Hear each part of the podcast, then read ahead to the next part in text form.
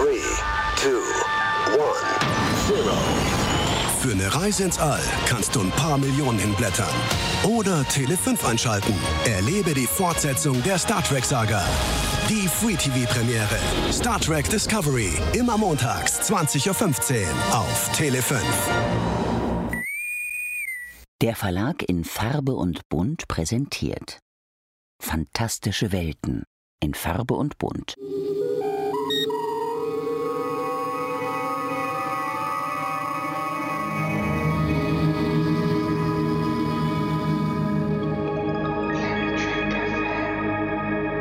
Moin Moin und herzlich willkommen zu einer neuen Ausgabe von Planet Trek FM, die ganze Welt von Star Trek mit mir, eurem Björn Sülter. Heute mit der Ausgabe 124 und einem kurzen First Look auf den Start in die zweite Staffel von Star Trek Picard.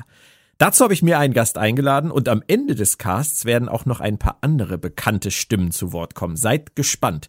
Doch zunächst begrüße ich meinen Co-Piloten Moritz Wohlfahrt alias Damok auf dem eiskalten Ozean. Moin Moritz. Bruder, ist der kalt? Ist der eiskalt? Echt? Ist das nicht? Mein Ozean? Ich dachte. ja, dachte. eher kalt als warm. Könnte was Ja, dran ja. sein. Ja, ja. Ich bin ja eh so ein Fröstel. Von daher äh, für mich ja jeder Ozean zu kalt.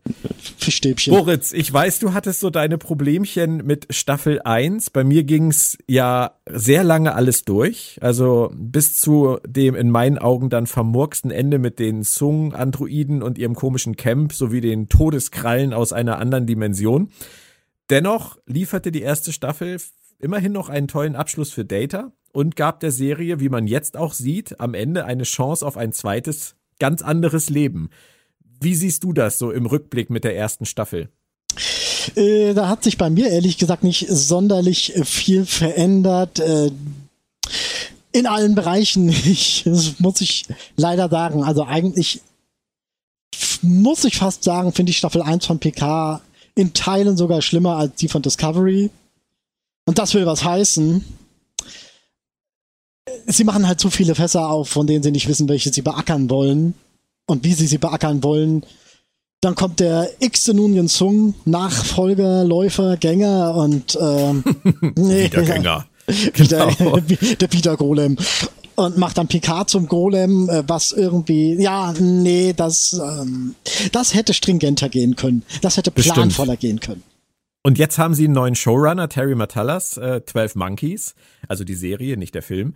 Und ich glaube, der Mann kann stringent, ich glaube, der Mann hat einen Plan und das macht einem ja durchaus ein bisschen Hoffnung, oder? Definitiv, wenn man mal äh, Terry Masalas Arbeit kennt, also wenn man 12 Monkeys so ein bisschen verfolgt hat, habe ich getan. Ja, der Mann kann. Der Mann kann. Der Mann kann. Dann lass uns mal einsteigen in die Premierenfolge des neuen Jahres. The Stargazer ist natürlich jetzt auch wieder so etwas arg offensichtlicher Wortwitz auf das Ex-Schiff von Picard und er ist der kleine Junge, der in die Sterne schaut. Aber egal, auf Deutsch heißt das gute Stück die Stargazer. Ich vermute mal, sie meinen das Schiff und nicht, dass alle jetzt auf einmal in die Sterne schauen. Wir werden das vielleicht im Rahmen der Staffel erfahren. Für den Teaser haben sie sich für einen ganz alten Serienhut entschieden. Eine krasse Actionnummer auf einem Sternflottenschiff, wo uns jeglicher Kontext fehlt, ähm, die mit der Selbstzerstörung endet und nach dem Teaser dann der Sprung auf 48 Stunden zuvor. Magst du sowas? Was hast du dabei gedacht? Das muss man von zwei Seiten betrachten. Äh, Zum einen ist es wirklich so alt, dass es stinkt. Ähm, zum anderen ist es äh, irrsinnig gestrafft. Ich meine, der gute Mann sagt, hey Computer, mach mal schnell kaputt. Und der Computer, ach klar, gerne. Willst du noch ein Stück Kuchen? Bumm. Und ähm, ich meine, wenn man sich mal so zurückerinnert von wegen Computer Selbstzerstörung, ja, soll ich wirklich? Bitte noch einer. Ja, ja, Computer Selbstzerstörung. Ja, und jetzt gebt mal eure drei, vier, fünf, sechs, sieben Codes ein da scheint das wohl, das scheint sie wohl abgeändert zu haben. Das war der Sternenflotte zu lang und zu kompliziert. Nein, das Naja, stimmt aber, ja gar lass, nicht. lass mich. Genau, stimmt gar nicht, weil wir sehen ja später, dass es noch länger ist. ja, da darf er mal 0, 0, 0. Jetzt Null, null, sofort. null. ja, aber ich Herrlich. meine, welche Zahlenfolge er sich jetzt als fast 100-Jähriger aussucht, ist ja auch seine Sache, ne? Ja, es erinnerte mich, es erinnert mich sehr an die ähm, ultrageheimen Geheimcodes für Alarmanlagen von alten Menschen. Ja, oder Passwörter, Admin, Admin. Ja, ja, ja, So, ne? geheim, Ja, ja. geheim. Geheim. Aber egal, sie, du hast gesagt, sie straffen es sehr und, und wir sehen Picard, er gibt den Befehl, das Schiff explodiert und dann kommt erstmal die Titelmusik. Die neue. Was mir noch dazu, genau, da, dazu gleich, aber was mir zu dieser Sache mit diesem 48 Stunden zuvor noch eingefallen ist, das hat man ja früher eigentlich eher gemacht, um die Leute bei der Stange zu halten, während der Vorspann läuft. Hm, kann Und sein. das ist ja jetzt überhaupt nicht mehr nötig. Also ich finde es ungewöhnlich, dass sie diesen Kniff gewählt haben, weil wir hätten das ja geguckt, auch wenn es nicht am Anfang gleich so spannend gewesen wäre. Und dann habe ich mir gedacht, vielleicht wollten sie nicht, äh, nicht erneut ähm, jetzt dieses, dieses äh, heimelige Chateau-Flair am Anfang einer Staffel haben. Ich, und jetzt kommen wir zu meinem anderen Punkt. Ich sagte am Anfang einerseits, ich habe nämlich ein andererseits, das war eine Idee, die mir aber auch erst ein bisschen später kam.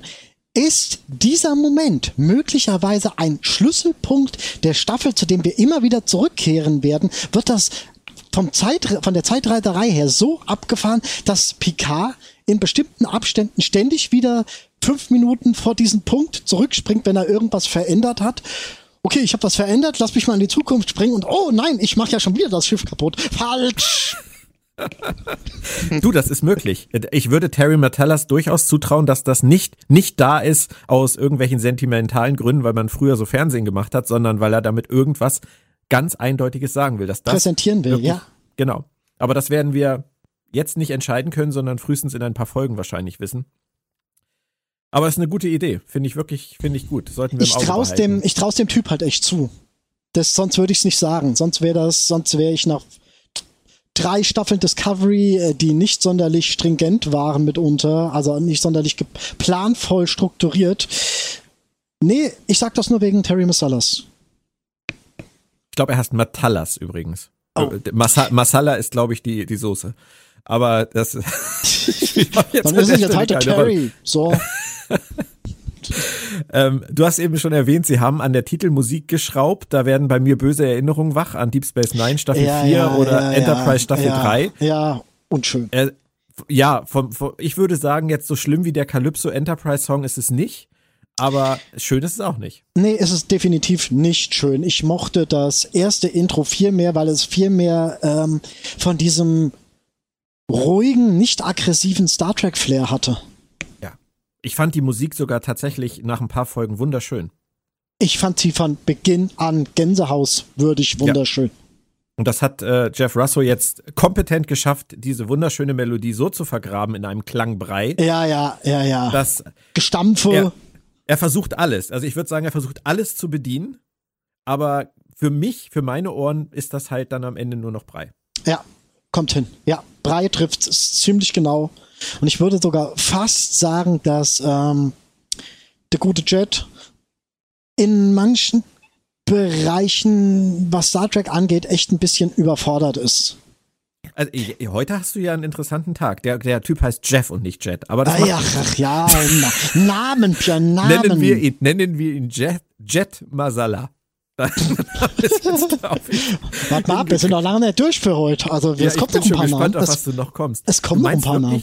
Du meinst wirklich, er ist überfordert mit Star Trek? ja, ein bisschen. Wenn man seine anderen Arbeiten kennt, zum Beispiel Counterpart oder so, dann weiß man oder merkt man, dass er viel besser ist, wenn er sich auf Arrangements mit äh, zwei, drei, vier Instrumenten begrenzt.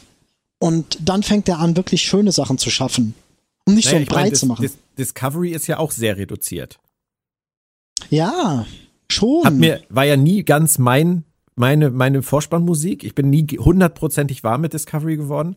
Aber ähm, ich weiß, was du meinst. Also reduziert kann er Sachen besser rausarbeiten. Ähm, ich habe wirklich große Hoffnung, was die Nami Melomat angeht, die ja für Prodigy die Musik macht, die ja auch für Strange New Worlds die Musik macht. Leider nicht die Titelmusik, die hat Jeff Russo gemacht. Aber, ähm, aber die finde ich wirklich toll. Äh, zu, zu, zu, zu äh, Prodigy, ja, die ist schön. Das ist die erste Arbeit zu, wie heißt der Typ? Michael Messino? Ne, nee, schon wieder einer. Ähm, Michael Giacchino, meinst du jetzt? ja, der hat doch der, der hat doch Prodigy gemacht, oder? Wobei, was meinst du jetzt? Meinst du jetzt bei Prodigy ähm, die Titelmusik oder meinst du bei Prodigy äh, die, die Musik in den Episoden? Ich meinte eigentlich die Titelmusik. Ah, okay. Ich glaube tatsächlich, die hat Michael Giacchino.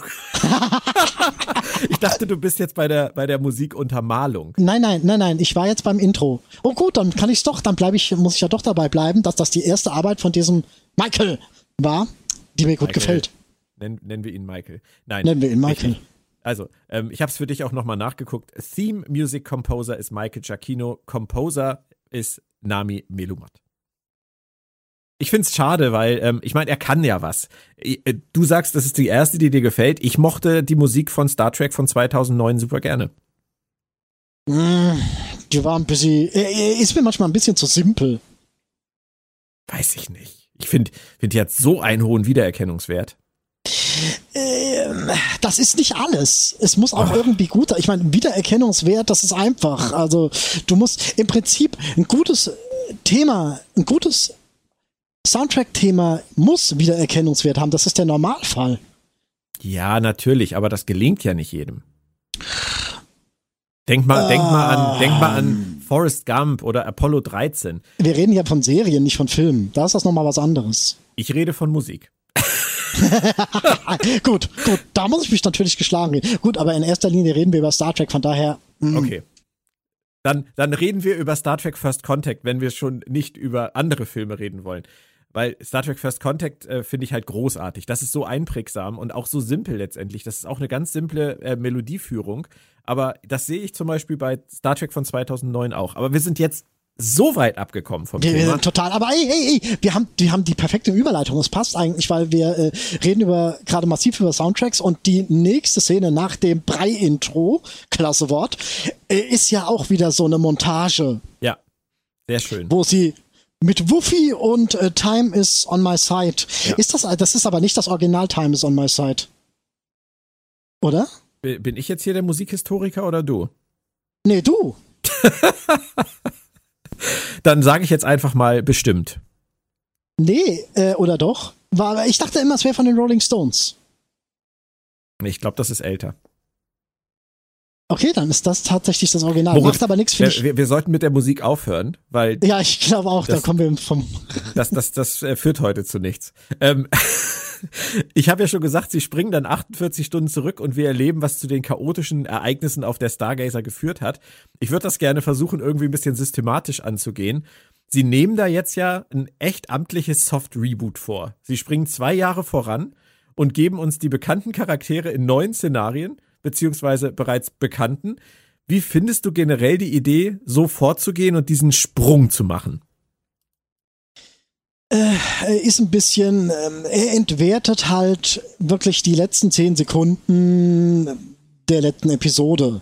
Weil man da halt wirklich so denkt, die pesen ab, jetzt geht's so hin, jetzt fangen sie was an mit ihrem Schiff und mit ihren neu gefundenen Identitäten und so weiter und versuchen mit sich selbst klarzukommen auf dieser Reise. Nö, Darf ich einen, ra- darf ich einen raushauen dazu? hau mal einen raus. Terry, Terry, ich kann ihn verstehen.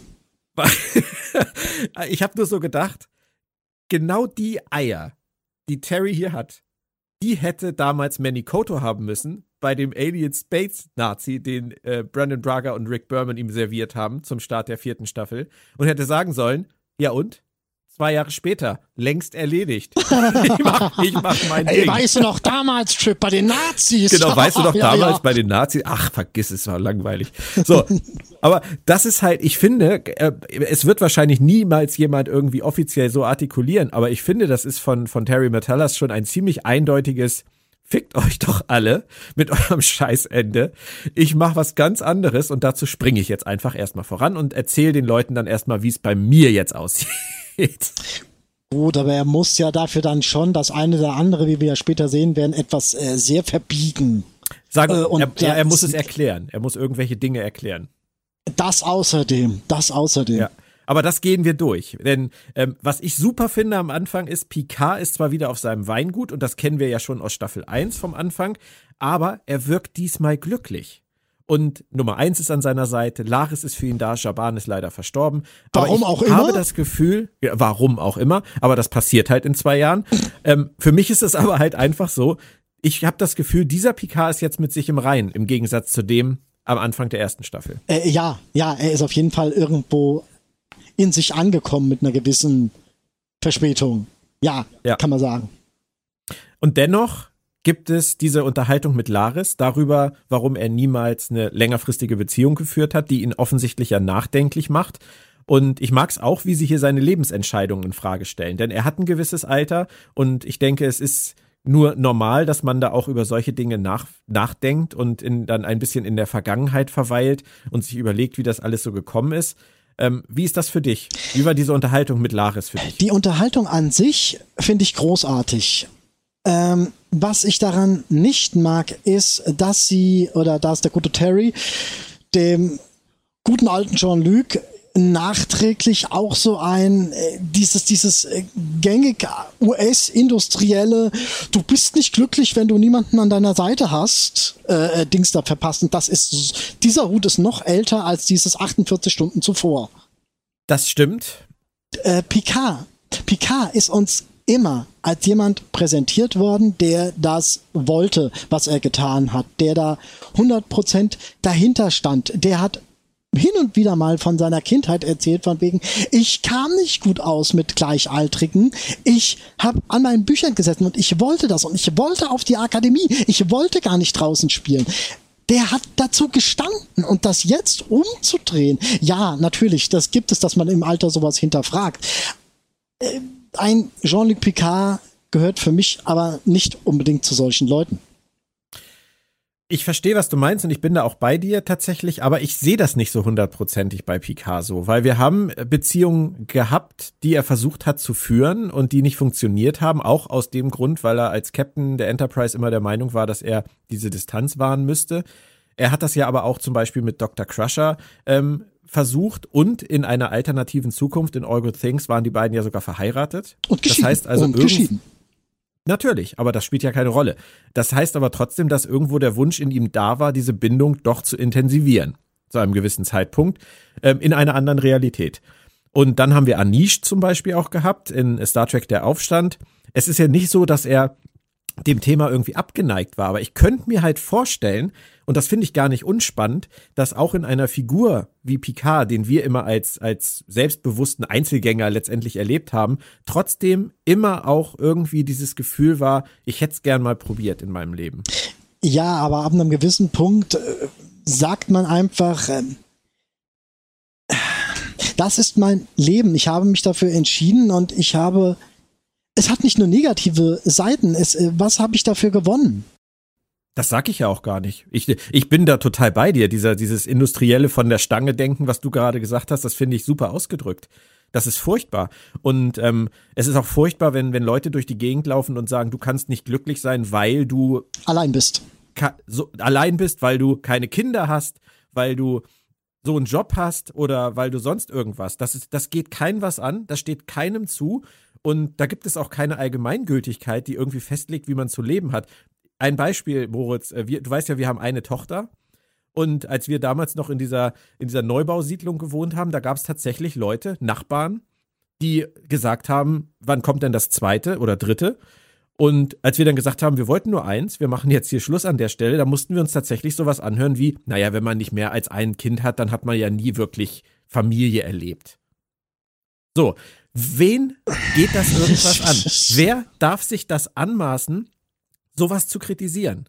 Und deswegen bin ich hundertprozentig bei dir. Ich glaube tatsächlich nur, dass es nicht uninteressant sein könnte, zu gucken, ob es in Picard vielleicht doch diesen, diesen schwarzen Fleck gibt, wo er selber jetzt drüber nachdenken muss, ob er es nicht vielleicht doch gewollt hätte. Äh, ja. Und vielleicht kommt er zu dem Ergebnis nein. Da bin ich ganz bei dir. Ja, diesen schwarzen Fleck kann man behandeln. Es stinkt nur leider zu sehr nach 0815 Verlauf und äh, am Schluss ist er glücklich mit, hoffentlich kriege ich den Namen richtig hin. Laris?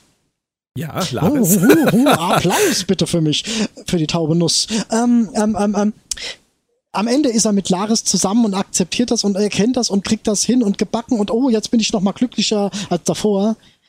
Das warten wir mal ab. Das, das traue ich Terry Matalas jetzt nicht unbedingt zu, dass wir jetzt dieses, dass wir jetzt am Ende der Staffel die, die Hochzeit von, von Laris und Picard kriegen. Aber weißt du, das glaube ich auch aus einem ganz besonderen Grund nicht. Ähm, ich finde, dass sie in der Unterhaltung zwischen den beiden wunderbar auf Star Trek der Aufstand anspielen und auf Picard und Anish. Damals in dem Film war es ein perfekter Moment. Und der endete ja für Picard und Anish auch mit einem Kuss. Aber jetzt ist es ja eindeutig, dass es für Picard nicht der perfekte Moment ist, dass er nicht bereit ist oder nicht mehr bereit ist. Oder wie hast du dir das erschlossen, dass er auf Laris doch sehr eindeutiges Angebot, wo die beiden dann auch mit den Köpfen sehr nah zusammenkommen für einen Moment und er dann doch nicht weitermacht? Warum ist das so? Warum, warum glaubst du, kann er oder will er nicht an dieser Stelle? Woran liegt's? Das klingt jetzt wie bei einer, wie bei, einer, wie bei Ähm, irgendeiner lass uns mal Selbsthilfeshow. Cornwall reanimieren. Privatfernsehen. Die hat bestimmt ein bisschen Küchenpsychologie auf Lager. Moritz, woran, woran liegt's? Er steht einfach nicht auf sie. Nein, ich äh, weiß es nicht. Meinst du so ein, das würde ja wieder für meine Theorie sprechen, dass sie auch am Ende nicht zusammenkommen können. Nein, ich weiß es ehrlich gesagt nicht. Das wird ja auch alles, ähm, es löst ja was in ihm aus. Diese ganze äh, Situation löst ja erst seine Träume aus von seiner Vergangenheit und von seinem, was auch immer da vorgefallen ist. Vielleicht hat er Angst vor Familie, vielleicht hat er Angst vor Scheitern, vor äh, Scheitern einer Beziehung und welche Auswirkungen das haben kann auf eigene Kinder. Gut, der ist jetzt sehr alt, da wird nicht mehr viel mit Kindern sein, äh, obwohl es ist das 25. Jahrhundert, das weiß man auch wieder nicht. Nee, 26. Jetzt, jetzt ist schon das 26.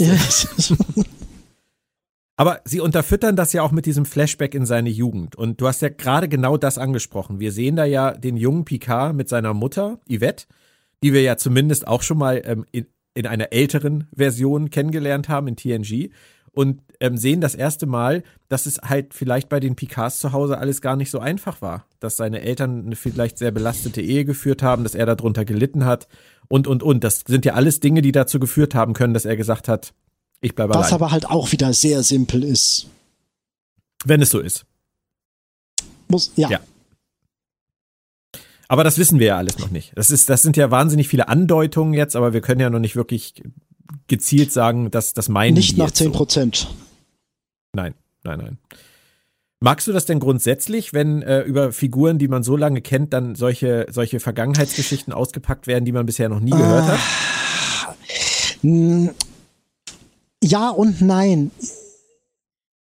Ja, wenn ich das gesamte Konstrukt kenne und sage, ja, es macht in Gänze der Geschichte Sinn, aber erstmal tatsächlich eher nein, weil ich sehe den Sinn darin nicht einem, wie du schon sagst, Charakter, den man lange kennt, äh, dessen Vergangenheit aufzurollen. Wieso sollte man? Die sind eigentlich schon so, sie sind so, wie wir sind. Und wenn uns irgendwas interessiert, interessiert uns die Zukunft Ja, oder mich jedenfalls eher die Zukunft als die Vergangenheit. gerade bei einem Menschen, der so alt ist, glaube ich, ist das vielleicht nicht die richtige Blick, der richtige Blickwinkel. Aber ähm, ich würde schon sagen, dass es sehr wichtig ist, je älter man wird, äh, auch mal die Rückschau zu halten. Wenn er sterben würde, ja. Tut er Aber aber, es liegen ja weniger Jahre vor nicht. ihm als hinter ihm. Ich glaube, da sind wir uns einig. Das schon, aber trotzdem ist es noch nicht akut. Selbst wenn weniger Jahre vor dir liegen als sonst wie, äh, fängst du ja nicht automatisch an, äh, äh, von der Kindheit an alles aufzurollen. Aber er ist vor zwei Jahren fast gestorben. Äh, das hätten sie dann aber ansprechen müssen von wegen oder, oder miteinander in Verbindung setzen müssen von wegen, äh, seit diesem Moment spukt mir dieses, welches und jenes Das im Kopf herum. wäre was für die Unterhaltung mit Laris gewesen, ne? Mhm. Ja, absolut. Zumal die sich wirklich großartig miteinander unterhalten können. Ja. Also ich bin auch da bei dir. Ich hätte jetzt, wenn mich jemand gefragt hätte, willst du jetzt noch irgendwas über Picards Kindheit wissen, was wir bisher nicht wussten, hätte ich wahrscheinlich gesagt, hm, weiß nicht. Muss vielleicht nicht unbedingt sein, aber auf der anderen Seite ist Picard so eine emotional komplizierte und komplexe Figur, dass ich es eigentlich grundsätzlich schön finde, immer noch mehr Kontext zu kriegen zu dem, was in ihm vorgeht. Und wir sehen, dass es ihn auch schmerzt, dass er sich nicht auf Laris einlassen kann. Von daher wird es interessant sein, woher es kommt. Und ähm, das Ganze blendet dann ja über in seine Rede an der Akademie. Und ähm, was ich da so mochte, war, dass er auch auf Ereignisse anspielt, wie zum Beispiel Dr. Sorens Satz, ähm, Zeit ist das Feuer, in dem wir verbrennen, aus Treffen der Generation. Dass er das so anklingen lässt, wie bewusst ihm das wird, was er verloren hat, was man im Leben hinter sich lässt und so weiter und dass die Zeit wirklich die letzte Grenze ist. Also ich mochte das sehr gerne. Wie geht's dir? Ähm, ich musste auch an Soren und äh, seinen Enddialog mit Riker denken, Und ich bin mir nicht ganz sicher, ob das so, ob diese beiden Picards zueinander passen, wie die das sehen. Aber dazu habe ich das Ende von Star Trek 7 äh, im genauen Wortlaut nicht mehr im Kopf. Es war aber mein, mein, mein, mein erster Gedanke, dass, mir, dass ich mir das Ende nochmal angucken müsste, um zu sehen, ob es denn tatsächlich, ob diese Einstellung, die er da hat, ob die tatsächlich in dieser Rede, die er hält, mitklingt. Selbst wenn nicht, kann sich doch ein Mensch über die ganzen Jahre, und das sind, wir reden ja hier wirklich von vielen Jahren, auch verändern, oder, oder würdest du das jetzt nicht so sehen? Äh, ich glaube, er war zu diesem Zeitpunkt schon in einem Alter, wo man eine gewisse Festigkeit in sich selbst gefunden haben sollte oder haben können muss als jemand, der ein Schiff führt, als ich meine, er war ja damals schon nicht mehr jung. Ja. Also ich, ich weiß es nicht genau, wo du da den Widerspruch siehst. Ähm, du meinst wahrscheinlich die, die Unterhaltung mit Riker, wo er darauf zu sprechen kommt, was Soren zu ihm gesagt hat. Und ich meine, da sagte er damals zu ihm, dass ihm mal jemand gesagt hat, dass die Zeit halt ein Raubtier wäre, das uns äh, das ganze Leben irgendwie jagt. Mhm. Und dann sagte er weiter sowas im Sinne von, ähm, er möchte lieber daran glauben, dass die Zeit ein Begleiter ist, der mit uns auf unserem Weg irgendwie äh, zusammen oder mit uns den Weg zusammen findet und äh, uns daran erinnert, jeden Moment zu genießen. Ich glaube, so ungefähr war das. Ähm, das ist ja auch im Prinzip das, was er ähm, in, in The Inner Light zu seiner Tochter sagt. Lebe jetzt. Weil das nie mehr zurückkommt. Also ich weiß nicht, wo du da jetzt den Widerspruch raus. Wie gesagt, das ist was, das ist was, was ich mit den, mit den tatsächlichen Szenen nochmal abgleichen müsste. Okay. Aber du, äh, du kannst schon recht haben. Also, also, ich will das gar nicht abstreiten. Meinst du, meinst du, was das Zitat angeht, oder? Ja, was die, ob die wirklich so zueinander. Ich weiß es, ich, ich, ich stelle das ja auch eher jetzt, jetzt zur Diskussion, weil ich, ich, ich mich frage, wo der Widerspruch liegen könnte. In seiner Wahrnehmung von Zeit. Äh, nein, mein Problem ist einfach nur, dass ich den, den, den genauen Wortlaut nicht mehr im, äh, im Kopf habe. Okay. Was ich aber ein bisschen peinlich Gut. fand an der Rede oder, oder an der, was er da macht, ist, äh, wie er, wie er Elnor präsentiert. Und dass sie dann da alle laut applaudieren. Warum? Weil das ist so dieses, du machst jemanden zu, zu einer Kuriosität durch so eine Aktion. Und ich weiß nicht, ob Elnor als Kuriosität wahrgenommen werden will. Ist das so?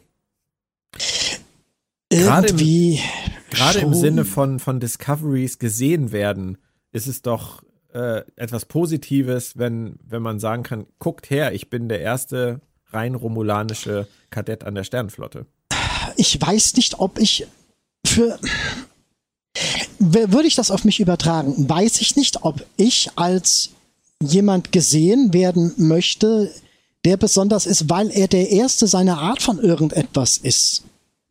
Wenn ich irgendwo bin, wo ich mich unterscheide, will ich nicht durch meine Unterschiede auffallen, sondern anerkannt werden wegen den Gemeinsamkeiten mit diesen Leuten, die da ebenfalls sind. Das, was Picard sagt, ist wahrscheinlich eher etwas, was für die Sternenflotte bedeutend ist.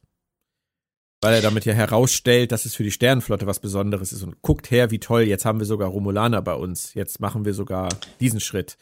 Ähm, das ist aber, auch wieder, guckt mal, was für ein Unikat-Kuriosum wir da ja, hier ich verstehe, ich verstehe, was du meinst. Der Subtext ist mir nicht aufgefallen. Äh, ich, ich sage es auch tatsächlich vielleicht auch nur, weil ich das auf mich halt ziemlich gut übertragen kann. Wenn ich irgendwo sein würde, auf, auf, auf, keine Ahnung, sei es eine FedCon, sei es in irgendeiner Gruppe, die Hearthstone spielt und plötzlich würde jemand sagen, ey, guck mal, wir haben sogar einen Blinden. Da würde ich sagen würde ich sagen, sag mal, spinnst du? Wir sind hier, weil wir Hearthstone spielen und ich bin nicht hier, weil ich ein Blinder in einer sehenden Hearthstone-Gruppe bin. Wie ekelhaft. Ich will hier Hearthstone spielen und nicht dafür gesondert werden, dass ich blind bin und Hearthstone spiele. Ja, ich verstehe dich. Absolut. Aber das ist, glaube ich, wieder, ich glaube, das Problem liegt wieder mal darin, dass die, die Sehenden nicht schnallen würden, was sie da gerade sagen. Und Picard, um das jetzt zu übertragen, auch gar nicht auf die Idee kommt, wie man sich als, als Unikat oder als Kuriosität, hast du gesagt, fühlen würde, wenn man so herausgestellt wird. Da fehlt es einfach an Empathie. Schon. Ja, aber, aber an anderer Stelle wollen sie es immer, äh, ich weiß nicht, es ist heute ein ganz, das ist ja in vielen Serien oder äh, das äh, ist ja generell gerade in der Fiktion so, dass das so herausgekehrt wird. Hm. Und Ja, interessant. Ist wirklich ein interessanter Aspekt. Das ist eine sehr, sehr kurze, sehr kleine Szene, die man, so eine Blink and you miss it Szene, aber sie ist, da steckt doch mehr drin, als ich gedacht hätte. Tatsächlich. oder weniger als ich denke. Nee, ich, ich glaube da tatsächlich, dass du da, dass du da auf dem richtigen, dem richtigen Boot bist. Ähm, Gut, aber er macht, äh, es wird ja, ich denke nicht, dass aus dieser Szene irgendwann noch mal irgendwas erwachsen Nein, wird. Die ist einfach die so. haben, die haben sich da keine Gedanken drüber gemacht. Die wollten uns nur er erzählen, dass Elnor auch da ist und dass der jetzt, äh, dass der jetzt bei der Sternflotte ist, dass der Kadett ist. Das ist, das ist äh, letztendlich ist das Exposition. viel, viel, viel schöner, wenn wir ja kurz, wenn wir ja schon bei Elnor sind, finde ich ja, dass Ruffy ihn unter die Fittiche nimmt. Das Ja. finde ich schön. Das und grundsätzlich ich, ist doch auch nicht verkehrt, dass Ruffy wieder bei der ja, Sternflotte ist, oder? absolut. Hm. Oh, oh, oh, äh, auch wenn ich hier jetzt ein bisschen vorgreife, aber es ist ja ein unwesentliches Detail. Kann es sein, dass sie hier zum ersten Mal äh, ihren Namen aussprechen muss? Ja, ja, ja, auch, auch über die Lautsprecher. Ja, ja. Frau Musiker, bitte. Da, da, da, da sind wir wieder bei. Musik, Alter. Wir sind wieder bei Musik. Die Frau Musiker.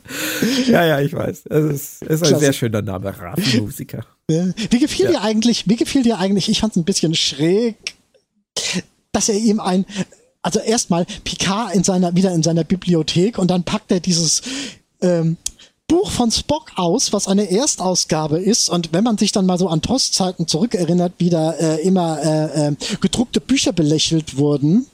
Ich erinnere mich da noch, äh, wie, wie, wie äh, Kirk von einem Anwalt ähm, ähm, verteidigt werden musste, der sowas noch gesammelt hat und Picard äh, gedruckte Bücher, so eine Verschwendung. Was machst du? Was haben sie denn da? Und und und und hier äh, präsentiert er ganz stolz eine Erstausgabe mit goldenem Titel. Ja, aber es wird immer Sammler geben. Gut, ähm, schon, aber die wollen dann auch keinen Wein, der von den Reben gebeamt wurde. also, Da ist auch was dran. wenn schon, denn Moritz. schon. Ach, Moritz. Ja, Ich meine, ich kann, ich kann auch zum 3D-Drucker gehen und sagen, druck mir mal ein Buch. Nee, kann ich nicht. Aber, aber ja. Oder eine Weinrebe. Druck Druck mir mal eine Weinrebe. Allgemeiner mal zu den Figuren. Wie findest du es denn überhaupt, dass Picard jetzt wieder bei der Sternflotte ist, dass er sogar Vorsitzender der Akademie ist? Äh, Es ist, ich finde es schon schön. Es ist aber auch wieder, Gott, ich habe so viel zu merken. Ähm, es ist aber auch wieder so ein bisschen komisch, weil er ja in diesem Rahmen, mit wem hat er zu tun? Mit jungen Menschen. Gut, vielleicht sind die schon ein bisschen älter als Kinder, aber eigentlich hat er es ja nicht so mit denen. Im Alter. Als Ja, Opi. gut, der, Op. Der, der Opi spielt dann auch gern mal mit den Kleinen. Was macht er da an der Akademie? Was macht der Vorsitzende an der Akademie so? Kobayashi Maru ändern. Ja, Nee, natürlich. Keine Ahnung, nein, aber ich finde, er ist die beste Galionsfigur für die Ist er, ist er, absolut, absolut. Äh, äh, ich will das gar nicht äh, komplett runterreißen. Als Idee ist es schon großartig. Also auch, ähm, gehe ich mal von einem alten Picard aus, ist das jemand, der auch großartige Vorträge halten würde. Und jetzt pass mal auf. Ist mir jetzt gerade gekommen. Jetzt haben sie Picard in Picard zum Vorsitzenden der Akademie erklärt. Im 26. Jahrhundert. Und in der Akademieserie mit Tilly, Jahrhunderte später, wird sie an der Jean-Luc Picard Academy arbeiten. Geht das? Ja. Kannst du eine Sternflottenakademie äh, nach einem äh, Erdenmenschen Ja. benennen? Wirklich? Da käme You ich mir als Andorianer aber ein bisschen gearscht vor. Ich bin mir ganz sicher.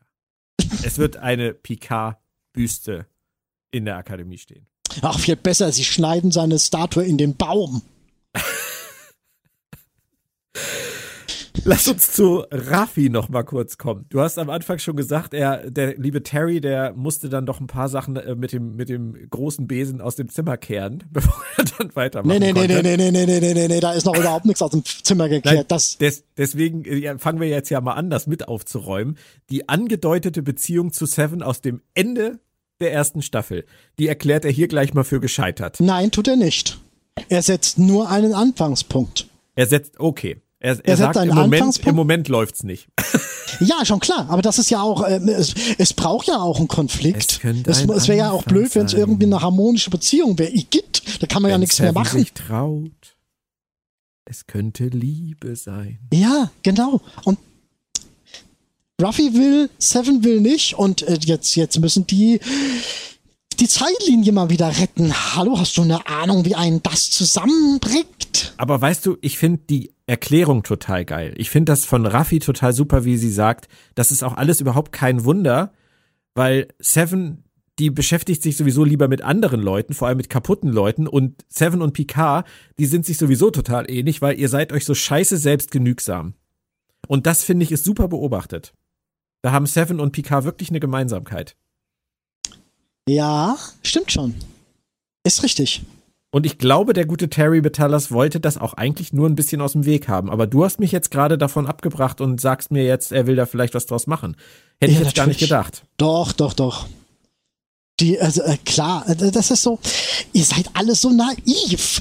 äh, ein, ein guter Kumpel von mir, der sagte mal zu mir, ich war ja bei Scrubs am Ende voll überrascht, als Elliot noch mit JD zusammenkommt. Ich musste so lachen. Wie kann man am Ende nur überrascht sein, wenn irgendwer und irgendwer zusammen sind? Also, Ich habe keine Ahnung, was bei Scrubs passiert ist, deswegen kann ich ich, auch nicht, ich auch nicht wirklich. Ich finde das nur einfach generell. Wenn du irgendwo sagst, nein, das geht nicht und es kann nicht gehen, das funktioniert einfach nicht, dann ist das nur der Wink mit dem Zaunpfahl. Pass auf, es geht, damit auch du, lieber Zuschauer, an die Liebe Okay. glaubst. Okay. Ja gut, ich bin sehr gespannt, ob du recht behältst. Ähm, Seven ist auf jeden Fall Captain der La Sirena und ist wieder bei den Fenris Rangern. Wie, wie erschließt sich dir Die das? Ist das okay? ominösen Fenris Ranger, die wir noch nie zu Gesicht bekommen haben, die gibt's gar nicht. Irgendwann kommt raus, Seven hat die Fenris Ranger erfunden. Na, ihre Äh, oh, Crew oh. besteht ja auch nur aus dem Rios-Holo. Sie fisch- nein, sie besteht ja auch nur aus einem Holo. Sag ich wenn ja, ich das aus richtig. einem Rios-Holo. Ja, ja, und das spricht auch noch Spanisch. Ja, natürlich. Das war ja auch das coolste Holo aus der Ah, nein, das ist einfach dumm, weil wenn du mal überlegst, äh, äh, es ist immer so, dass der die Computer-Dings da, die da installiert sind, äh, das übersetzen, das ist ein total dummes Stilmittel, nur weil es heutzutage irgendwie in jeder Serie hip ist, dass da irgendwelche fremdsprachigen äh, Ja, das, das musst du dann, ja, aber das musst du dann einprogrammieren und dem, dem Computer sagen, bei dem bitte den Akzent lassen. Nee, eben nicht. Ich, äh, das, äh, wir, ähm, also Seven kann Spanisch, müsste man daraus schließen. Oder soll das, es ist einfach nur verschwurfelte Kunst, weil du nicht genau weißt, ist es jetzt so, dass Seven, dass der Computer funktioniert, nur wir haben diesen Computer nicht und der Computer funktioniert nur, weil Seven ihn hören kann, wir aber nicht. Moritz, mach dich doch mal locker. das ist so einfach, ist doch nur lustig gemeint. Und das von mir. Also, wenn ich das schon sage, da Ah, muss man jetzt ja, muss man sich nicht drüber aufregen. Ich mag die Rios-Holos. ich mag ja auch nur nicht, dass ich es nicht verstehe. Okay. Ich, ich habe keine, hallo, da muss ich mir, müsste ich mir tatsächlich die Untertiteldatei aus dem Netz laden. Wie dumm ist das denn? Wie super aber ist es doch, dass Sochi es sich zur Aufgabe gemacht hat, äh, Leute davon zu überzeugen, dass Androiden eigentlich ganz cool sind. das ist auch mal eine schöne Lebensaufgabe. Und sie hat äh, Jurati dabei, die sich einfach nur volllaufen lässt. Das finde ich ist ein, auch ein hübsches Duo. Ja, habe ich noch zu wenig von gesehen. Aber äh, was ich aber hochgradig schräg finde, ja, ja, ich bin von, ich bin wegen Alien indiziertem Wahn freigesprochen worden. Klasse. Das äh, finde ich wirklich eine tolle Verteidigungsstrategie. Ich, Moritz, ja. Ja, aber ich aber sag ist ja, doch so. Hallo, komm. ich, Terry hat gesagt, ich nehme den Job, aber nur, wenn ich den großen Besen schwingen darf. So nach dem Motto, Leute, euer Ende war scheiße. Es war richtig scheiße. Damit mache ich nichts. Ich mach's nur anders. Haben Gut, sie alle gesagt, ja gut, bevor du gehst. Schon. warum ist der eigentlich, warum ist der eigentlich rot? Wer ist rot? Der Besen, warum ist der rot? Weiß ich nicht. Weil er sich schämt? Ach so. Gut. Ich dachte wegen dem Rotstift. Das ist so die Welcher, erweiterte welcher Besen? Du hast doch, äh, hast du, äh, oder habe ich das wieder falsch verstanden? Du hast doch was gesagt, den roten Besen schwingen. Der große Besen, Moritz. Der Ich, große steht- Besen. ich frag mich dauernd, was meinst du mit dem roten Besen? Terry und der rote Besen. Ich glaube, die Folge, die Podcast-Folge heißt so. Terry und der rote Besen. Terry Jet und der rote Besen. Das ist Nach das, Masala-Art. Nein, das ist nicht der Titel, weil das kannst du irgendwann noch mal als idealen Kinderbuchtitel nehmen für irgend so eine. Ja, genau. Ah, nicht so kinderkompatibel ist äh, der gute Freund Rios, aber er ist jetzt wieder Captain, er ist zurück bei der Sternflotte, er hat die USS Stargazer und sitzt mit Zigarre auf der Brücke. Ich mag den ja. Ist das eine echte Zigarre oder eine äh, Äh, Fake-Zigarre? Sie ist nicht an, Ja, schon klar, aber ist sie trotzdem echt? denke ich. Replizierte halt, meine Güte. Ja, hier könnte ja auch eine Attrappe sein oder so, oder aus Schokolade oder so. Das haben wir noch nicht erfahren. Vielleicht Ich das noch. Auf jeden Fall. da mal Verbot in die Zigarre. Mm, Es sind keine Rauchschwaden auf der Brücke, falls du das meinst, so wie bei Orville. Aber es, es tat doch eigentlich mal wieder richtig gut, ein cooles, neues Sternenflottenschiff zu sehen in Picard, weil das war ja irgendwie in der ersten Staffel völlig abwesend. Du, Thema. ähm, wirf mich auf den Scheiterhaufen, schwing den roten Besen und äh, weiß ich nicht, was noch alles. Ich wollte in dem Augenblick eher eine Stargazer-Serie als eine äh, Pike-Serie. ich hätte auch total Bock auf eine Stargazer-Serie mit Rios. Ja, Wäre ich Ja. sofort dabei. Mhm. Ich meine, Ähm. wenn sie, wenn sie die Serie wirklich nach drei Staffeln beenden, dann müssen sie ja mit den Figuren irgendwas machen. Oder können sie zumindest. das ist eine sehr interessante Frage, weil äh, äh, die, die sind ja nach drei Staffeln noch nicht durch. Also mit, Nee, mit, die, mit die sich sind selbst. noch nicht durch. Nee, nee, die sind noch nicht durch. Picard vielleicht. aber die sind noch nicht durch. Nein, aber sind wir mal gespannt. Also das Schiff sieht super aus, die neue Stargazer, und ähm, ich könnte mir das wirklich gut vorstellen. Also Rios und Seven und so, da sind, da ist schon Potenzial. Ähm, das ist halt auch sowas, was ich mich frage. Äh, mh, böser Schuss meinerseits. Ähm, ich bin ja der Meinung, dass äh, der positive Überschwang in Teilen tatsächlich nur auf äh, kosmetischen Aspekten beruht. Aber ähm, nehmen wir das mal, versuchen wir mal was Positives draus zu ziehen. Das machen die doch nicht für eine Episode. Äh, da, da, ich meine, was ich sagen will, da ist doch Arbeit reingeflossen, äh, äh, da wieder neue ähm, Schiffsmodelle zu integrieren und so weiter. Das macht man doch nicht für eine Episode, oder doch? Nein, denke ich auch nicht. Kann ich mir auch nicht vorstellen. Dafür ist das Schiff einfach auch zu cool. Das haben sie ja auch mit der Enterprise letztendlich in, in Discovery auch schon gemacht. Ja, stimmt, stimmt. Aber warten wir es einfach mal ab. Auf jeden Fall ist die Stargazer zu einer merkwürdigen Anomalie gerufen. Da meldet sich bei mir immer meine, meine Anomaliephobie. Dass ich ja immer, immer es nicht so geil finde mit der Anomalie der Woche, aber egal. Und aus dieser Anomalie kommen viele Stimmen raus und sagen, helfen Sie uns, Picard. Mal ganz abgesehen davon, dass, dass da ja aus dem, was Sie sagen, noch nicht viel abzuleiten ist. Eine grün schimmernde Anomalie schreit schon Borg, oder? Ja, ja, ja, ja, das war Kommt auch aber keiner irgendwie. drauf. Nee, das nicht. Und äh, stand vielleicht nicht im Drehbuch, welche Farbe die Anomalie hat, deswegen hat keiner was dazu gesagt. Und in der Nachbearbeitung haben sie auf einmal aus der roten Anomalie eine grüne gemacht und keiner hat drüber nachgedacht, dass das nach Borg aussieht. vielleicht ist die mehr Öko, ich weiß es nicht. Auch möglich. Die Aber Ökomalie. Picard weiß von dem allen noch nichts und hat erstmal Wichtigeres zu tun. Und dann besucht er Geinens neue Kneipe in L.A., Nummer 10 in der Forward Avenue. Das ist schon hart, oder? Ich sag dir, die, halt, die ist da am Anfang hin und hat Anträge an die Stadt gestellt. Diese Avenue muss umbenannt werden und ich will die Nummer 10. Äh, tut mir leid, da ist eine Tierarztpraxis drin. Scheißegal, ich will die 10. Wie Und fandest du denn die Szene mit den beiden? Ähm, da wird ja im Netz ein bisschen rumgeungt, von wegen, dass das übertriebener Fanservice sei. Ich bin da tatsächlich noch auf dem Punkt zu sagen, wir wissen nicht, ob wir Geimen noch mal sehen. Nee. Ich glaube fast, sie machen, sie haben der gute Terry hat sie hier nur präsentiert. Also von Denk wegen, die wird noch eine Rolle spielen in irgendeiner Art und Weise, zumal äh, sie immer irgendwie in, in, in Zeitgedöns äh, verwickelt war oder in, in, in Zeitliniengedöns.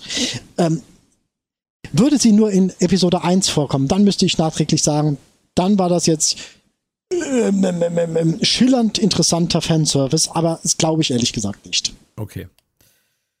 Und, und sie haben, die haben mal wieder Diskriminierung vom Feinsten betrieben. Als Picard sagt, äh, jetzt ist eher die Zeit für billigen Fusel. Und dann sagt sie saurianischen Brandy, was sagen die Saurianer dazu? Ja, die werden nicht begeistert sein. Nee, es nee, gibt ja übrigens auch Leute, die im Internet schreiben, dass, dass äh, Geinen gar nicht in der Folge mitspielt, sondern nur Whoopi Goldberg mit einem komischen Hut. Weil, weil Whoopi Goldberg gar nicht mehr weiß, wie Geinen gespielt wird. Das sehe ich jetzt nicht so streng. Also sie ist schon anders als früher, finde ich. Und sie ist vielleicht auch ein bisschen mehr äh, Sister Prejean aus Sister Act. Aber das äh, finde ich nicht schlimm. Also ich habe mich gefreut. Ja, sie, sie weichen schon ein bisschen sehr ab von ihrem von ihrer Haltung, von ihrem Gebaren, von ähm, Ja. äh, früher hat sie Dialoge mit Gaiman waren früher immer, sie hatte gerne in Metaphern gesprochen oder äh, gerne ähm, ja so metaphorische Fragen gestellt von wegen, was siehst du, wenn du aus diesem Fenster siehst? Ja, ja, du hast recht. Und das machen sie hier. Hier, hier ist sie nur noch Barkeeper.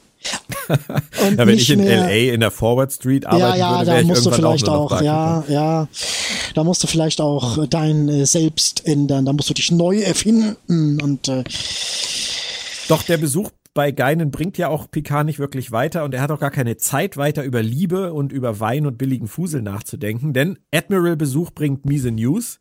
Picard soll sich die Anomalie selbst ansehen und soll sich den Hilferuf selbst anhören, denn da versteckt drin ist so eine Art Beitrittsgesuch an die Föderation und er muss es beantworten. Das lässt sich im Picard jetzt auch nicht zweimal sagen, ne? nö, und äh, es macht auch nur einmal Puff und er ist da. Ja, da haben sie ein bisschen, sind sie ein bisschen gesprungen, aber ich glaube tatsächlich an seinem Schmunzeln erkennen zu können, der fühlt sich zwar wohl in seinem Leben jetzt, aber diese kleinen Abenteuer einzustreuen und gelegentlich mal das Chateau zu verlassen und was Wichtiges zu machen, ich glaube, das findet der schon ziemlich cool. Äh, nicht nur das, ich finde, das bestätigt auch so ein bisschen dieses, dieses, er will raus, er will im Prinzip raus und, und, und irgendwas da draußen unternehmen und, und ja, vielleicht hat er sich auch geschmeichelt gefühlt, dass irgendwer, irgendeine Ökomalie ihn ruft und Klar. Ist nur total Sünde, wie er Laris stehen lässt. Wortlos. Ja, hinterher. das war auch, das war auch Deswegen habe ich mich halt gefragt, ob die am Ende der Folge wirklich noch da ist oder am Ende, am Ende der Staffel wirklich noch da ist. Ach, das wäre toll. Das wäre toll. Also, Er kommt zurück und ja, ich, der Held, hab alles gerettet. Laris! Lass uns heiraten. Wo bist du denn? Laris. Ja, ja, genau.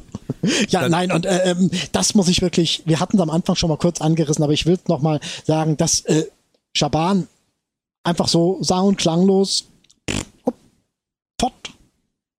Das ist- ein bisschen arg. Vielleicht hatte der Schauspieler keine Zeit. Roter Besen hin oder her. Ja. Ich bleib bei dem roten Besen. Das ist nicht gut. So, so, so, so bearbeitest du nicht ähm, eingeführte Charaktere. Kannst du nicht machen. Das kannst du mit dem Alien Space Nazi machen, aber nicht mit Schaban. Nee, auch mit dem nicht. Aber ähm, ähm, Auch das nee. hätte ich doch, mit dem hätte ich es gemacht. Also den, den Stormfront Zweiteiler, den hätte ich mir geklemmt. Du, das schneide ich raus, was du da gerade gesagt hast. Mit dem habe ich's gemacht und das reiße ich dann total aus dem Kontext. Und ähm, mit dem roten Besen habe ich es gemacht. genau. Nein, nein. au, au, au. Ja, Äh, ja. ja, nein, aber hey, ähm, das ist wirklich so ein bisschen. Ich hoffe, das ist gut. Wieder, wie man so hässlich sagt, in Terry we trust. Ähm, gut, das wird immer hundertfach abgeändert. Aber äh, jedenfalls, ich hoffe, dass Schaban noch mal in irgendeiner Murksi-Furzi-Zeit, Schwurfelei, äh, äh, ähm, dass es noch mal einen Dialog mit ihm und Schaban gibt. Also mit Ja. Picard und Schaban. Ja, vielleicht lebt er ja in der anderen Zeitlinie noch. Ach, da sind wir noch gar nicht. Für Picard schließt sich dann erstmal ein Kreis. Du hast es erwähnt, er jumpt einfach mal so auf die Stargazer und er ist zurück auf seinem Schiff, also auf dem neuen von seinem Schiff, wo er sein erstes Kommando hatte. Und es gibt noch eine geile Terry-Aktion, wo er noch eine Sache einfließen lässt aus der ersten Staffel, die man sonst fast vergessen könnte, nämlich der Satz, sie sehen sehr positronisch aus. Da hatten wir das dann auch ja, abgehakt. ja, ja, ja, der rote Besen kennt keine Gnade. Das ist Aber ab dem Punkt, wo er alles rausgefegt hat, äh, kümmert er sich dann ja auch wirklich um seine Story. Denn aus der Anomalie kommt, Überraschung, ich meine, sie leuchtet grün, ein Borgschiff. Und dann kommt erstmal die ganze Sternflotte an. Und diesmal ist es auch tatsächlich eine Flotte, nicht so wie in der ersten Staffel, die ganzen Schiffe, die gleich aussahen. Diesmal ist es tatsächlich wieder richtig gut. Und dann gibt's eine richtig schöne Gruppenbesprechung, wie bei TNG früher, im Besprechungsraum. Das fand ich toll. Ja, die ist noch ein bisschen sehr überhastet, oder? Ja, die ist ein bisschen schneller als damals. Aber ich finde halt einfach dieses, wir sitzen an einem großen Tisch zusammen und bringen alles auf den Tisch, was jetzt, wir sitzen am Tisch und bringen auf den Tisch, was auf dem Tisch liegt. Tisch, Tisch, Tisch. Tisch, Tisch. Ähm, du weißt, was ich meine. Das Ja. finde ich halt super. Das, das ist wieder, das ist TNG-Flair gewesen. Ähm, aber sag du mir doch mal, glaubst du einen Moment, dass die Borg in die Föderation wollen? Äh, weiß man's? Äh, es gut, gibt, es gibt bestimmt sagst. irgendwann, es gibt bestimmt irgendwann einen Punkt, in dem die Logik einem sagt, wir überleben nicht allein, sondern durch, nur durch Anpassung. Und vielleicht ist für, ah, das fand ich einen ziemlich interessanten Satz. Die Borg, wie wir sie kennen, wurden stark dezimiert. Ja. Da fehlt uns was. Da fehlt uns was. Ähm, aber ich finde es super, dass du das sagst, weil ich habe ganz oft gelesen, es wäre unrealistisch, dass die das überhaupt glauben, dass das sein könnte. Ich finde das gar nicht so abwegig, dass die Borg an irgendeinem Punkt ihrer Entwicklung sagen, Koexistenz ist vielleicht der neue Weg. Ja, vielleicht der Vielleicht einzige Weg. Es sagt ja keiner, dass wir uns dann ab- äh, assimiliert, die ihnen das beigebracht hat. äh, das und äh, es sagt ja niemand, äh, nur weil man miteinander in der Föderation ist, hängt man ja nicht ständig aufeinander. Vielleicht wollen die einfach nur in die Föderation und danach in Ruhe gelassen werden. Seven sieht das anders. Ähm, Seven ist super energisch. Das finde ich auch. Äh, radikal, fundamental. Passt das zu ihr? Doch, ich würde schon sagen. Findest du? Ich glaube, ich glaube schon, dass sie, das ist, das ist ihre Art und ihr Bauchgefühl sagt ihr, dass das eine ganz miese Idee ist. Weiß ich nicht. Gerade Seven ist doch jemand, die äh, aus allererster Hand wissen müsste, dass das Kollektiv aus auch nur aus Leuten besteht. Das, das haben sie ja in Staffel 1 sogar angerissen. Das sind alles Leute, die gegen ihren Willen, die, die, die äh, da reingezwungen wurden. Die sind doch, für die muss es doch auch eine Chance geben. Und wenn die Borg in der Föderation wären, vielleicht ließe sich ja dann irgendwie was äh, verhandeln von wegen, ja, wir nehmen euch nur in die Föderation, wenn ihr äh, allen Borg anbietet, sich auch vom Kollektiv trennen zu können, wenn ihr da eine eigene Entscheidung. Gut, ich war, nein, ich, schwierig. Es ist Ja, echt allem, schwierig, weil wir nicht wissen, auf welchem Stand die Borg stehen. Und Gerade. es geht ja so schnell voran hier in dieser Szene, dass wir gar nicht viel Zeit haben, darüber überhaupt nachzudenken. Das finde ich halt nach wie vor ein bisschen schade. Du hast recht, es ist TNG-Feeling, aber vergleich es mal mit der Anfangsszene mit Laris. Die ist, die ist wirklich ruhig und gediegen und nimmt sich Zeit für sich selbst. Und bei der letzten, bei dieser, bei dieser Besprechungsszene merkst du, oh, wir sind schon bei Minute 49. Da müssen wir mal. ja, ja, sie ziehen das Tempo an, das stimmt schon. Ja, ja. Was mir aber gefallen hat, ist, wie Rios das alles regelt. Und ähm, es ist ja so ein bisschen, keiner weiß so richtig, was man machen soll. Die Borg wollen rüberbeamen, die Königin will als Abgesandte rüberkommen, um Verhandlungen zu führen. Dann machen sie die Schilde hoch und was machen die Borg? Die sind gleich wieder wie der Elefant im Porzellanladen.